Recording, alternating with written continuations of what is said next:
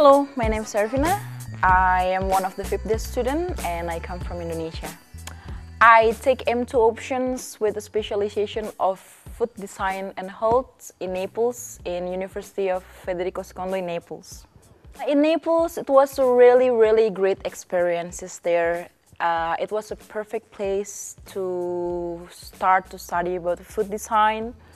Uh, we have a lot of interesting courses.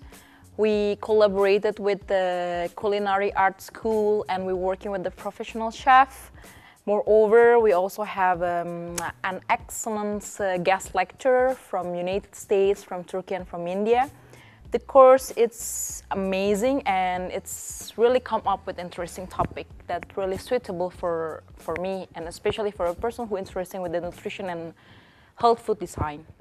My master thesis is more related about uh, health and food. So I'm using um, a sensory analysis and GCO, gas chromatography and olfactory.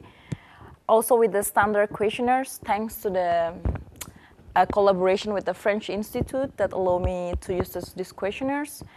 And it's about the obesity and its relations with the alterations of gustatory and olfactory uh, when I'm working with, and it's really interesting.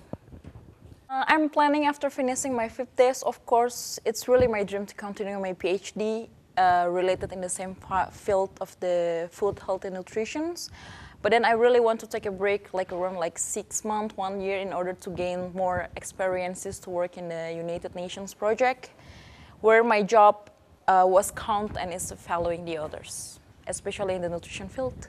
For me, FIPDES is amazing. It was two years unforgettable life experience memories when it's allowed me to embrace, like um, to have experience to work in the multicultural and intercultural relationship and enjoy it a lot.